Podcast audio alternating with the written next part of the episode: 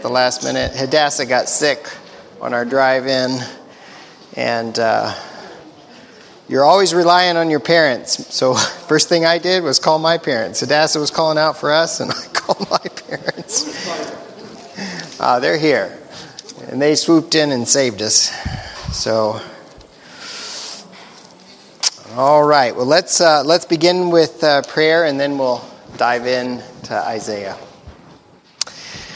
Gracious Father, we thank you again that we can come together as your people, as your sons and daughters, and uh, to see how you have revealed yourself and your redemptive plan in the book of Isaiah. We are thankful, Father, for its message of encouragement. We are also saddened and um, we are reminded of the warnings of judgment because you are a just God. I pray that we would not set these aside easily, uh, but that we would remember uh, the consequences of our sin before a holy God, but also remember uh, that we have hope, and that hope is sure and everlasting because of the work and the person of your Son, Jesus Christ. So in Him we give thanks, in Him we, we ask these things to you, our Heavenly Father, and it's to His glory that we study and we worship, uh, Father. So we ask uh, that you would bless our time together. In Jesus' name, amen. Well, turn with me, if you will, to Isaiah chapter uh, 28. Isaiah 28. Again, hopefully you have read these sections ahead of time because I, I, imagine, like even last week, that it's just so much um, uh, information that it would be really easy to get lost. Um, not that you can't gain anything if you haven't read it, and I don't mean to say that at all, but um, I know it's a lot of information and can seem uh, disjointed. Um, hopefully, we won't be quite as uh, pressured in our time uh, today. We don't have quite as much uh, to cover. Uh, and I do really, the, the best part is at the end, is it also often happens with these lessons. Uh, so I want to make sure that we have some time there and aren't rushed. Well, as we have been working our way through Isaiah, um, there have been these recurring themes that kind of keep coming up. And I, I keep putting this slide up because I want you, as you are reading through and as you're as we're going through these lessons, to keep seeing, oh yeah, there's that. Oh yeah, there's that. I see that again. Um, so today we're going to see God's sovereignty, trust in God or trust in man. That's a big one for today's. Uh, judgment and hope, another big one. The remnant and the Holy One of Israel. Uh, so in each of these uh, parts of the book of Isaiah, these different themes keep coming up, and uh, always good to kind of keep them handy. Maybe a good idea, even at the, the front of your Bible, maybe on the front page, to write some of those down uh, so when you come back. Well, we've, we've gone through part uh, one, which is uh, one, really, the part one is one through 12. Uh, we divided that up into a couple of, uh, uh, well, actually three lessons, right? So we had one through five, then chapter six on its own, and then seven through 12. Um, and then the second part is the part that we did last week, which was 13 through 27. And then uh, this week we're going to cover 28 through 35. So, really, the main theme of this section of Scripture. And if you can kind of keep this in mind, and it helps you with the context of the understanding, is will you trust God or will you trust man? And in, in this particular passage, the man is Egypt. Okay? So are you going to trust in your political alliance with Egypt or are you going to trust in God? And really, that is. Um, that theme is kind of summarized in chapter 31, verse 1. Does anybody have that?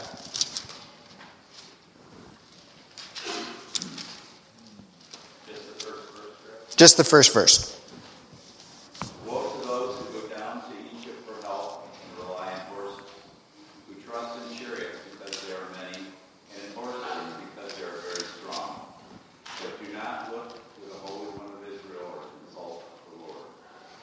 Okay. So there, there's your theme. Now, the literary context here, because remember, there's literary context and there's historical context. They're, they're kind of one and the same, but remember that a lot of these, uh, all these prophecies are Isaiah's. Okay, so I want you to hear that loud and clear. But likely, then, his disciples that we read about earlier, likely they're the ones that kind of structured this, how it flows out in a literary form. And so they put certain parts together. So remember that chapters 36 through 39, which we're going to do next week, that is kind of the hinge on which the whole book of Isaiah turns. So there's the first hinge, I guess, or the first door, which would be really Assyria is in view as um, kind of the enemy or the, the immediate threat. Um, there are some allusions, though, to Babylon during those chapters and everything. And then in the second section, it's really Babylon that's in view, okay? And so if you think of those central chapters as kind of that hinge uh, here, we are in the context of Assyria, and what happens in the immediate uh, following chapters is there's a break from this poetic narrative that you've all been reading and kind of bearing through, and you're going to get something probably more familiar to us, which is a narrative, right? So the narrative is just the telling of a story, and it's going to be the telling of the story of the siege of Jerusalem and Hezekiah's reign. So that's that's the literary context. The historical context is is just that. Second Kings chapter 18. Um, so it's where uh, Sennacherib has come and laid siege to Jerusalem. This is in about 701 BC. Okay, so remember, northern Israel fell 722, and then the siege is happening here at 701. Okay, and we'll talk a little bit more about that. So that's kind of the the historical and the literary context. And then there's this, this idea of judgment and salvation that we've been seeing throughout the book of Isaiah at, at different places. Sometimes it, it's just a small verse, right, that kind of interrupts the flow of thought of judgment, uh, reminding us of God's goodness, of his graciousness towards his people, that there will be a remnant. But then other times there's really glorious chapters that occur, like chapter 12. Um, and so uh, here we have the, uh, these two chapters of final judgment and salvation in chapter 34 and 35, and they're really magnificent. So, one way to kind of think of the outline of these chapters, and we'll go into this in a little bit more detail, but first of all, is the crisis in chapter 28 and 29. And that is that there are foolish leaders and there's false counsel. And because of that, um, uh, th- they're in the present um, predicament that they're in. And so, in order to get out of that predicament, which is the impending attack of Assyria, right? Uh, their solution, they think, from a human perspective, is to rely on Egypt. So that's chapter 30 and 31. But the true solution is not to rely on an alliance, but on God uh, the Lord as their king. And so that's chapter 32 and 33. And then 34 is a chapter of judgment. In other words, the desert that will result from trusting the nations, as opposed to the garden, the image of a garden, or uh, redemption that will result from trusting God. So, kind of a, an outline um, of these chapters. Well, let's look at chapter 28.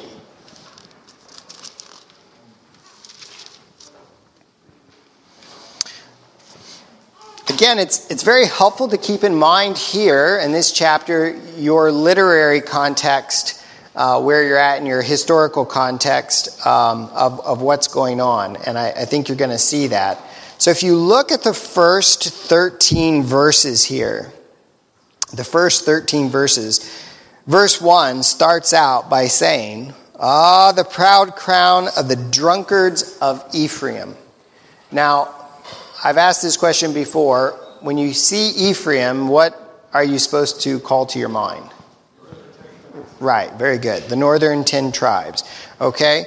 So what we have in view here is Israel, right? And um, then we're going to transition after verse uh, at verse 14. We're going to transition to Judah or the, the leaders of Judah. But the first 13 are the kind of the northern Israel. And so he he just uh, he indicts these leaders because first and foremost they are proud and, and this seems to be um, also a recurring theme of the indictments against either leaders or religious leaders or even the people, that there is a pride there. There's a pride there. And so, if you notice that um, uh, it says that these are proud leaders, and it's not just the politicians, but it's the priests, it's the prophets. So, uh, in verses 1 and, and 3, um, he, he, keeps t- teaching about why they are proud. And, and a couple of things that come out in their pride is that they're unteachable. They're unteachable. Now, if you've ever been in a position of hiring somebody for uh, a position where people have to make decisions, I know that one of the things that I look for in a person is are they teachable? If they come in and they're a know it all, I don't really want anything to do with them, right? Because they're just going to be a headache. Um, and so, unfortunately, that is what the leaders here in Israel had. They were unteachable. I think there's a good lesson here for us um, that we need to be teachable. Um, it's real easy to think, you know, as reformed believers, hey, we got this all figured out. And. Uh, but we need to be teachable. We need to have a teachable spirit. It's kind of interesting if you look, verse 10 and verse 13. It's kind of caught my attention as I was reading it in English, and then as I was reading about it, um, it, it was uh, helpful that they kind of brought this out. So, verse 10 says, For it is precept upon precept, precept upon precept, line upon line, line upon line, here a little, there a little. And then it says kind of the same thing in verse 13. Well, in the Hebrew, my understanding is, again, I'm not a Hebrew scholar, but my understanding is, is that this doesn't really make a whole lot of sense translating it directly to English, but that they're using the same um, syllables kind of in a repetitive fashion, uh, almost as if you were talking to a little child. And so the, the point is, is that God is saying, You, um, you despise being taught, and so I'm going to teach you as a little child. Okay? So you're unteachable in your pride, so I'm going to speak to you in a little child. Uh, think of how we relate to, to little kids, you know, and trying to explain um, something. So um, that's kind of, there, we really don't know exactly how that comes over into the English, but that's kind of the thought um, there. Also, uh, I think another just very apt warning that comes out here and then in one other section that I don't spend a whole lot of time on uh, elsewhere in this part is that the leaders, there's a lot of emphasis that they're drunk on alcohol, right? They're drunk on alcohol. Um, and it, it's really a, a, means of escapism. This isn't really about alcoholism. This is really, a, uh, the idea is they're trying to escape. And so, how do they try to escape their circumstances? By drugging themselves, by drinking, right? Have any of you ever read, and I'm not necessarily recommending the book, okay, but have any of you ever read Brave New World by Aldous Huxley? My mother in law, Gary, Mark. Yeah, okay. Um, so if you remember in that book, it's, it's about a dystopian society, right? And Aldous Huxley is writing this back in the 20s, I think, or 30s. Um, and uh, remember, what do the people take to try, to try to just get out of their circumstances? They take a pain medication called Soma. Just kind of helps them forget. Okay? Now, interestingly, today there is a pain medication called Soma. Um, and I don't think that's a coincidence. Um, so, but the idea is that this escapism.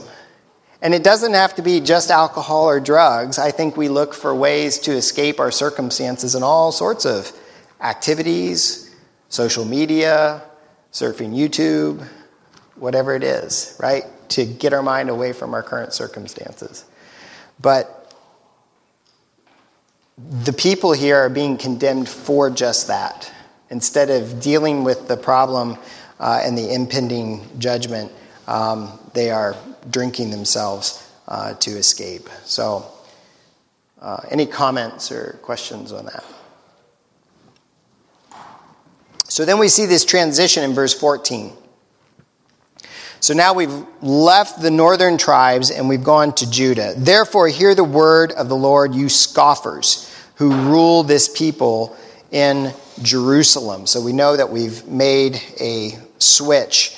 Now, scoffers, I don't know, that kind of may seem at first to be like, oh, what's, I mean, they're scoffers. That's not too big of a deal, right? Um, maybe it doesn't sound as harsh to us as drunkards.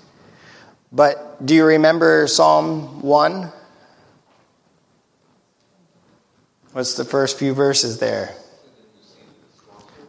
Yeah, of the scoffers, right? So remember, don't walk, don't stand, and then the last. And remember, there's a descent there. When we looked at that psalm, there's a descent there. And, and so scoffers is like the bottom of the pit. All right, it's the bottom of the pit. So when he when he calls their leaders scoffers, he's he's uh, he's not being kind. Okay, it's not being kind. So there's there's a real indictment there.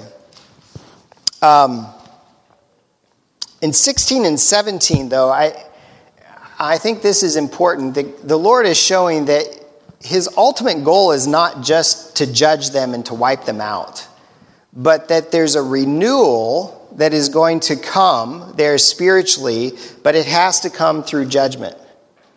And, and this is also kind of a sub theme or a, a, a subplot that you see throughout this section that God wants to restore, He wants to have mercy on His remnant, um, but in order to do that, He needs to pl- cleanse or purge or purify. Um, the country, the kingdom, to get rid of the unjust. And I think that that is really an idea that God is both just and merciful, and He doesn't forsake one to be the other. Um, and so it's important uh, um, that we see that.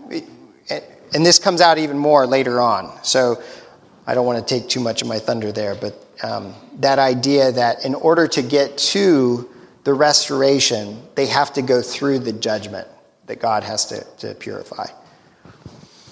And then in verses 23 through 29,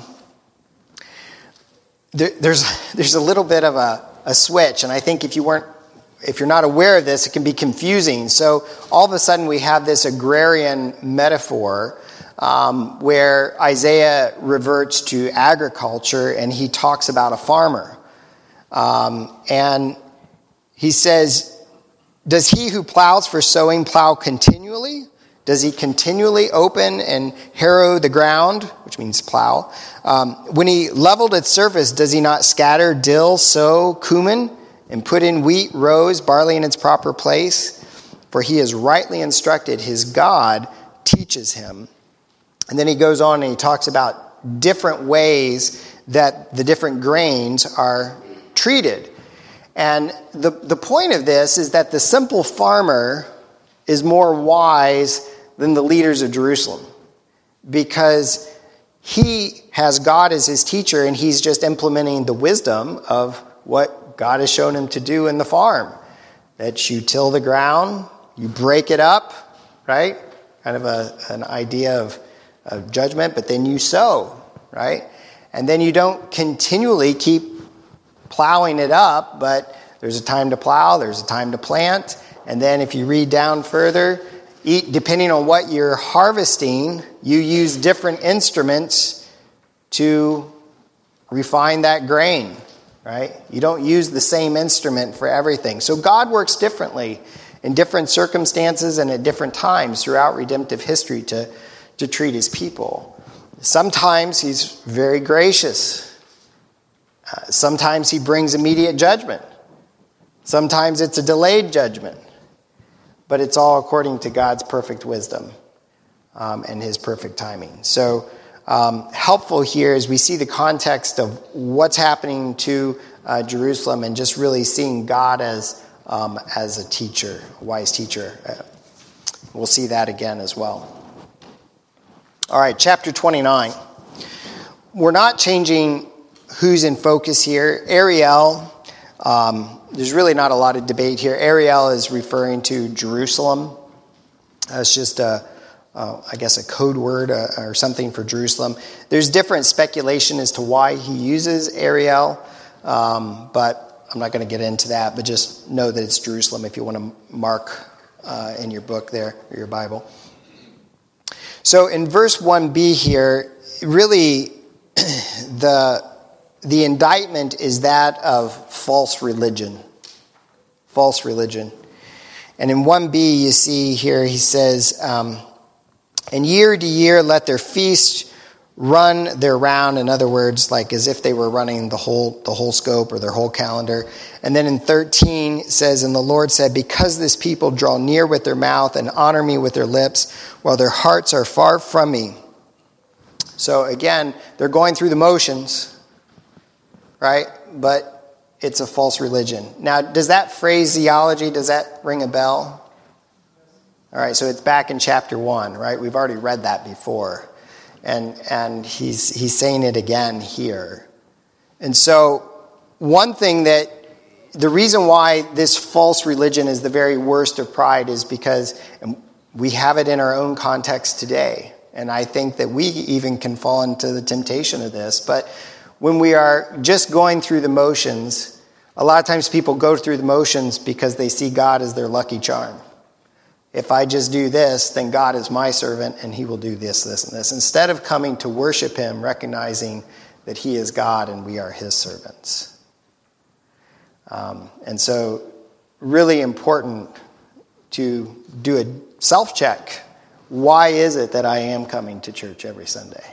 Why is it that I do um, come to hear the words, Lord's message and to partake of the Lord's Supper. It's, it's not an empty um, ritual, but it's uh, bringing worship. And then we see the people's condition in uh, verses 9 and 10.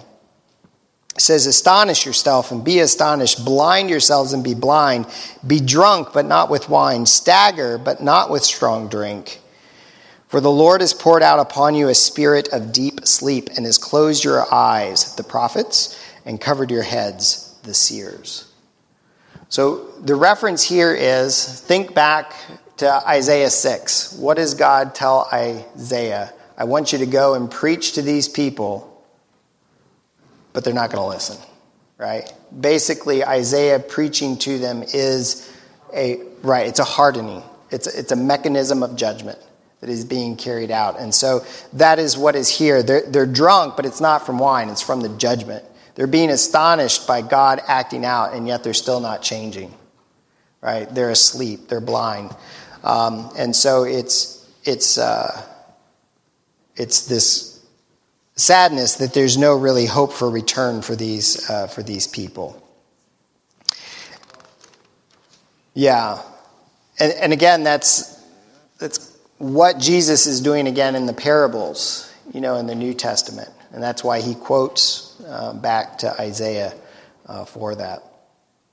Verse 14, God says, Therefore, behold, I will again do wonderful things with this people. And the again is is a uh, recalling the marvelous acts of him bringing the people out of Egypt and everything that he did to bring them out of, of Egypt. And so, wonder uh, upon wonder. Everything that he's, he's doing here, it's, it's miraculous. And there are times when God miraculously intervenes, um, such as what he's going to do with the Assyrian army here at the siege.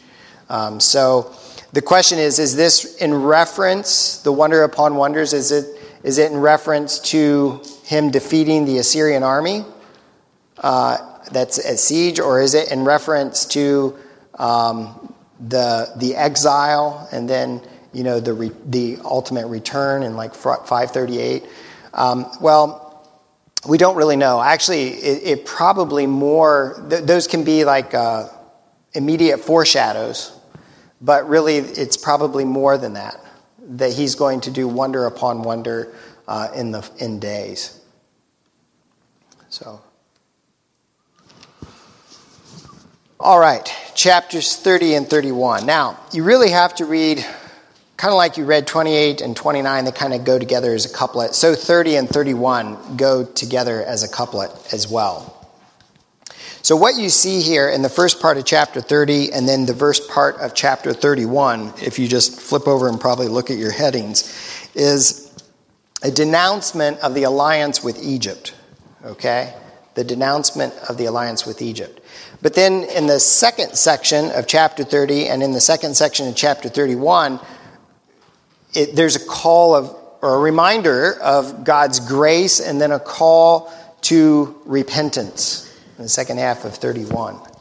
And this, again, this is why it's so important to understand the literary backdrop and the historical backdrop, because Hezekiah, first of all, good king, bad king? Good king, right? So Hezekiah in chapter 37 and verses 14 through 20 is uh, kind of what we're talking about here. So just turn over there to chapter 37.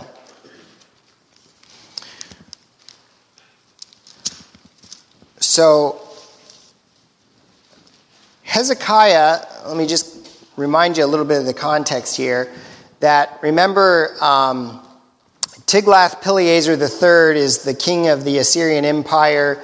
Uh, back and when, when Damascus is defeated, so we're around 732, and he really builds up the Assyrian Empire.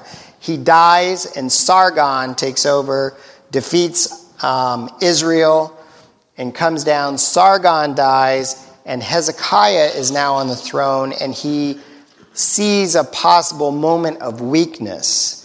So he makes an alliance with Egypt. Okay, now some of this we get from Scripture. Some of this we also get from Assyrian records, okay? Um, but Hezekiah made a, uh, an arrangement or an alliance with Egypt, and so Hezekiah sees an opportunity and withholds tribute to Assyria, okay?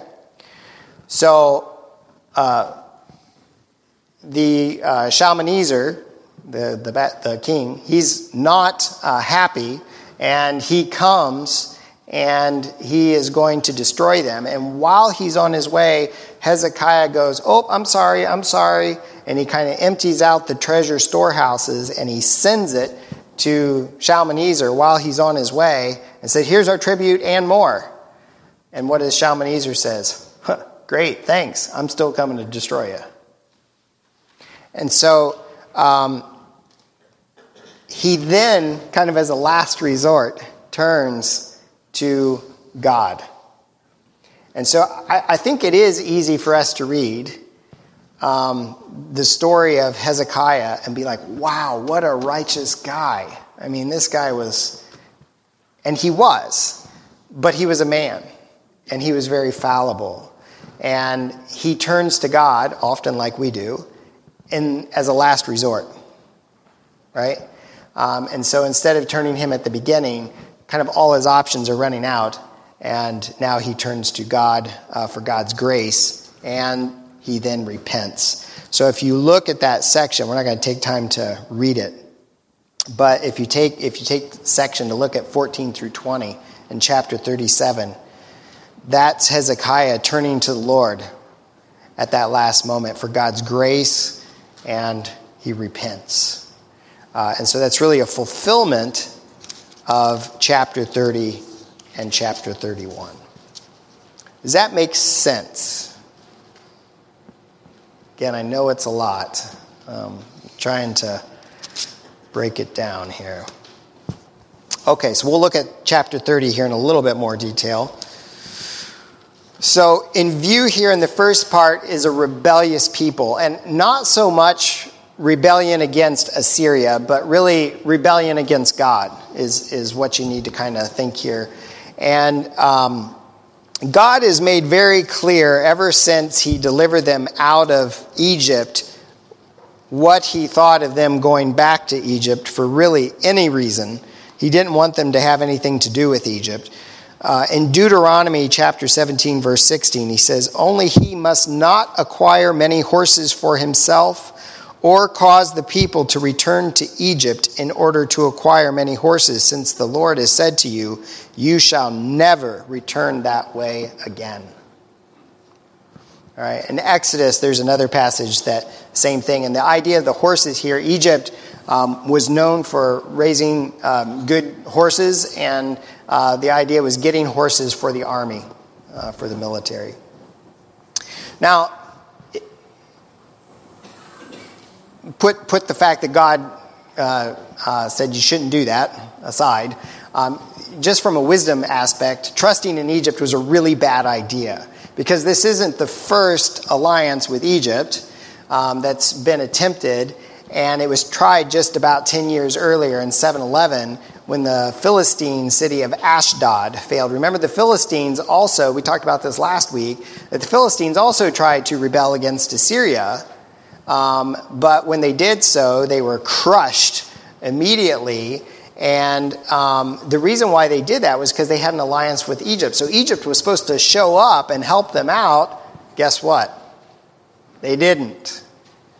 And so that's uh, part. So uh, God actually mocks Egypt in verse 7. And you got to kind of catch the uh, sarcasm here.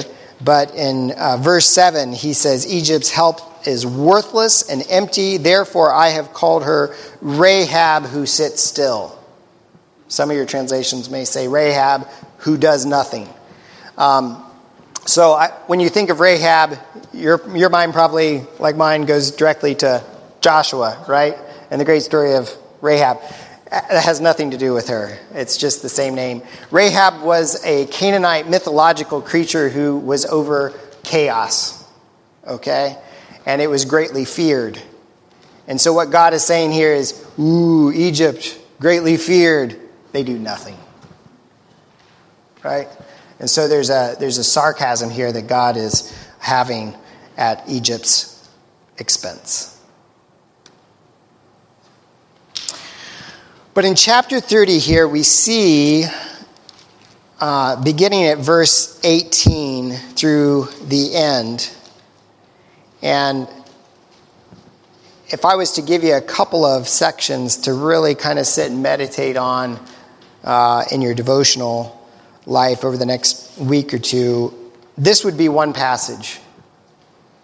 Um, because I think we see a lot of the character of God. First of all, in verse 18, it says, Therefore the Lord waits to be gracious to you.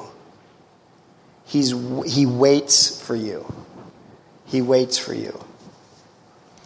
And, and that's not an excuse to presume upon his grace, but it really is showing. Um, remember when God makes his glory to pass by Moses and his name is declared? The Lord, the Lord, right? But giving mercy to uh, I, am blanking on it now, but giving mercy to thousands who call upon his, his name. He is slow to anger, abounding in patient love. Um, and so here we kind of see that being drawn out that God waits uh, for his people, he waits for you. But in that patient waiting, he is both perfectly just and merciful. So he is a God of justice. Blessed are those who wait for him, because in the first part he says, He exalts himself to show mercy to you, and he is a God of justice. Now, often we think of those two not going hand in hand, right? Because often when we exercise mercy, we're excusing a bad behavior. That bad behavior isn't brought to its proper consequence or, or the, the justice isn't occurring right? But God is both just and merciful, and He doesn't compromise either of those characteristics, right? So that's important. Again, in verse 20 and then 28, uh, cross reference with chapter 28, 23 to 29, the idea of the farmer. God is our teacher, the Lord is our teacher. And and when you think of a teacher, don't think of your don't think of your boring worst teacher that you ever had. Think of the teacher that really nurtured you along, somebody that you really respected, because a good teacher wants to see their pupil succeed, right? They want to raise them up, they want them to mature, to grow. And then in verses 23 through 26, we see the Lord is our healer. And this is really a foretaste of a greater restoration that we're going to see in chapter 35. Um, but a wonderful image of the Lord as our healer. But he not only is compassionate and helps those who are sick and ailing, but he is also our warrior. He defends us, he protects us. Right? And so that's what we see in verses 27 through 33. So we're blowing by these, but I really want you to spend some time there. So, um, 31, we've already kind of talked about. Uh, just a couple of things that I want you to, to look at. Uh, if you look at verses, um, verse 8, 31, verse 8, it says, the, And the Assyrian shall fall by a sword, not of man. Now, how did the Assyrian army get defeated? At the siege of Jerusalem. Does anybody remember? Yeah. Right. They woke up and they're gone, right? They're dead. Uh, and so they didn't do anything to mount a defense. And, and this is, you know, probably what's in reference here is that God's going to save them. It's not going to be by their own. So he miraculously intervenes. And then, um, briefly looking at 32 and 33, the answer is, is that things would be right if there was a divine government, if they recognized the, the Lord as king, the Holy One of Israel as king. And remember, that's where we go back to that kind of overarching theme of Isaiah chapter 6 that Isaiah sees the Lord high and lifted up. Who's on the throne? The Holy One, right, of, of Israel. So Uzziah has died. There's this uncertainty in the kingdom at that time, but the Lord is always on his throne. And, and really, that's what chapters 32 and 33 are, are showing. Now, there is an immediate fulfillment of, of this, of having a righteous king, and that's in Hezekiah. Um, but uh, there's that future fulfillment when Christ will sit on the throne uh, forever and rule uh, justly.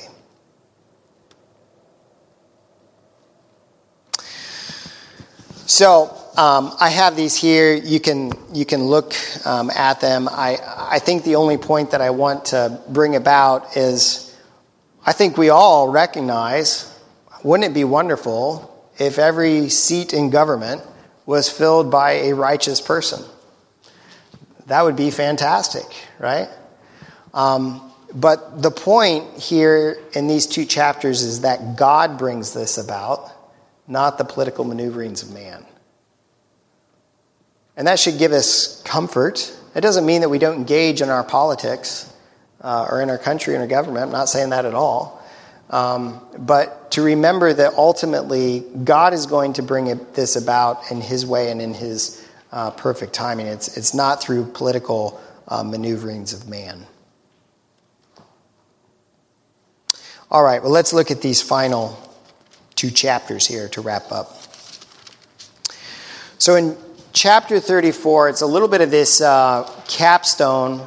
I, I, don't know if you've been experiencing this, but as you read this section, you probably went, oh, more of the same, right? Kind of this heaviness of uh, judgment. Even though there are these messages of hope interspersed throughout, there's this, this heavy judgment, and there's a final uh, judgment that's coming, and there's an urgent call to hear the warning in verse 1. It says, Draw near, O nations, to hear, and give attention, O peoples. Let the earth, earth hear and all that fills it, the world and all that comes from it. Uh, so it's really a call here. And as you read through, there's, it seems that the focus is Edom, the country or the nation of Edom. But Edom is just representative here, uh, kind of like Babylon was, remember last week? So Edom here is really just all the enemies of God. All the enemies of God are represented here in Edom, and there's a judgment coming. So don't be uh, complacent. And um, if you go back to chapter 32, I, I, made a note in your notes here, but if you look at 9 through um, 9 through the end of the chapter, but the first few, there's, there's kind of a focus on the women. Isaiah is really kind of uh, chastising the women, but it, it's not um, that he's um, being misogynistic or anything like that, but really that the women are the ones that are going to feel the consequences of the judgment because all the men are going to be dead. And so one of the calls here is to lament and wail. And so the women would go out and they would strip themselves and they would beat their breasts um, as a sign of uh, judgment. What did I just do? Um, so, uh, one of the problems, or one of the things they're indicted for here, is their complacency. And that is the idea that, hey, everything just continues as is, it's never going to happen. Right? And again, I think we've mentioned this before 2020 should have taught us that that's not the case. Things can very quickly be interrupted in our lives. And that's the way Jesus describes the final judgment, right? Two men are going to be in a field, one's going to be taken, one's not. And uh, the point is, they're just going about their daily life. Two women on the threshing floor, uh, they're doing their natural things, and then uh, it happens. Well, back to 34. This is not, uh, some, some people have used this chapter to uh, defend the idea of Zionism or uh, propping up the Israel state. Um, and that, that's not really what's in view here. It's more final um, uh, than that. Uh, it's the new, the, the new heavens and the new earth, and God defending his people, the remnant uh, here. well, let's go to 35. So, um, we close, we've had all this judgment, and I know that it's, uh, it's laborious to kind of get through. Um, and yet we get to chapter 35, and it closes not with more judgment, but rather with just a boom, burst of light that comes in uh, to the reader's mind here. And so if you look at verse 1 and 2, it says, The wilderness and the dry land shall be glad, the de- desert shall rejoice and blossom like the crocus. It shall blossom abundantly and rejoice with joy and singing. I have a friend who, uh, whose son lives in Qatar, and you know Qatar's very rich country, but it's desert. It's all desert. And he was telling me that um, uh, this year, I guess, they had just an inordinate amount of rain, which they never get. And he said Qatar, which is always brown he says all of a sudden just bursts to life with green and flowers and everything that, that you don't even know is there, right? Um, so, kind of the picture here that the desert shall blossom and it shall blossom abundantly. And as you read this chapter, you see that there's a, there's a view of an exiled people, right? And they're looking from afar at the glory of their homeland. So they see Jerusalem afar off, they see their home country, and there's an idea of a return from exile, um, and that's more fully developed from chapter 40 on. Um, and it's foreshadowed, certainly, with the return from Babylon um, beginning in 538. But if you read here, something definitely doesn't fit. You can imagine those travelers as they're coming back to Jerusalem from exile. Some of them have never even seen Jerusalem in their life, right? They've only heard about it from their parents and they come and they're coming up to Jerusalem, and do they see a glorious, magnificent city? They see a heap of rubble, right? A wilderness. But not so for the exiles and the remnant that it's when it's fully fulfilled. We are going towards the Mount Zion, who will be everything uh, that we can imagine and more. And so there's an encouragement for those who are going through judgment or who are going through the difficult time. Remember that God often brings the remnant through judgment, He doesn't take them out of judgment. And so in verse 3, it says, Strengthen the weak hands and make firm the feeble knees. Say to those who have an anxious heart, Be strong, fear not. Does anybody know where that is also talked about? Especially the first part strengthen the weak hands and make firm the feeble knees. Hebrews 12, very good. So, Hebrews 12, the writer is talking about discipline, right? He says, No discipline seems pleasant at the moment, um, but if a father loves his son, he disciplines him. Therefore, says, strengthen your weak hands or make firm your feeble knees. So he quotes, he quotes this passage. You know, I think often we want the blessing without going through the curse. And we want the salvation without going through the judgment. And we want heaven without the hell, right? Um, but God has said, that's not my plan. We, we, he wants to bring things through his, um, to fruition in his timing. And so there's a call here to persevere. Uh, to persevere. Well, then he wraps up with the holy highway. And this is the way to Mount Zion, the way to God Himself. And this would be another section that I'd really encourage you to meditate on. The ransomed are kept safe, and it's, it's a highway to God Himself. It's not just a highway to Mount Zion, right? But remember, the overarching character of God for Isaiah is God's holiness. And so there's a holy highway that directs people to God Himself, and the ransomed are kept safe, and only the redeemed are there. There's nothing unclean. God provides the way. It's not something you have to search for and miraculously discover. God provides the way. There's no threat of evil. Um, and the redeemed are joyful. And I love here in verse 10b, their joy is everlasting. I really appreciated Harrison's um, drawing that out of the transfiguration last week, that Peter asked the question, It is good that we're here, right? Captain Obvious. Um, and so he says, Let's, let's make tents, right? There's something in us that all longs for that permanent joy. And there's some of you who are sick. There's some of you who are going through broken relationships. There's some of you who are struggling with job or whatever else that this fallen world can assault us with. And yet, God calls us to persevere and to keep our eyes focused on Mount Zion because there's a highway that He has placed you on and He will protect you and He will get you there. And one day your joy will be everlasting. There will be no more sickness. There will be no more death. There will be no more depression.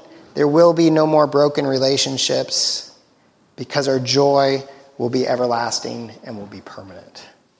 And that is the good news that Isaiah ends this section with. Why don't we pray? Gracious Father, we thank you uh, for this good news. There's so much here in your word. Um, and I feel that I often do it injustice in just this short time. But I pray, Father, that your Holy Spirit would take these truths and plant them deep in our heart and mind, that we would be encouraged, not discouraged, but rather that we would see that even in your judgment, you are working out your perfect purposes. You are purifying your people. Your word says, even those of us who are fools will be kept on the highway. You keep our foolish wandering to the right and to the left, and you keep us on the straight and narrow. What assurance that brings to us. I pray, Father, that as we now go into worship, that we would worship you in spirit and in truth, knowing that we come to the Father through the Son and by the power of the Holy Spirit. And so let us hear your word afresh on our lives. Let us taste and see in the Lord's Supper that the Lord is good. We ask it all in Christ's name. Amen.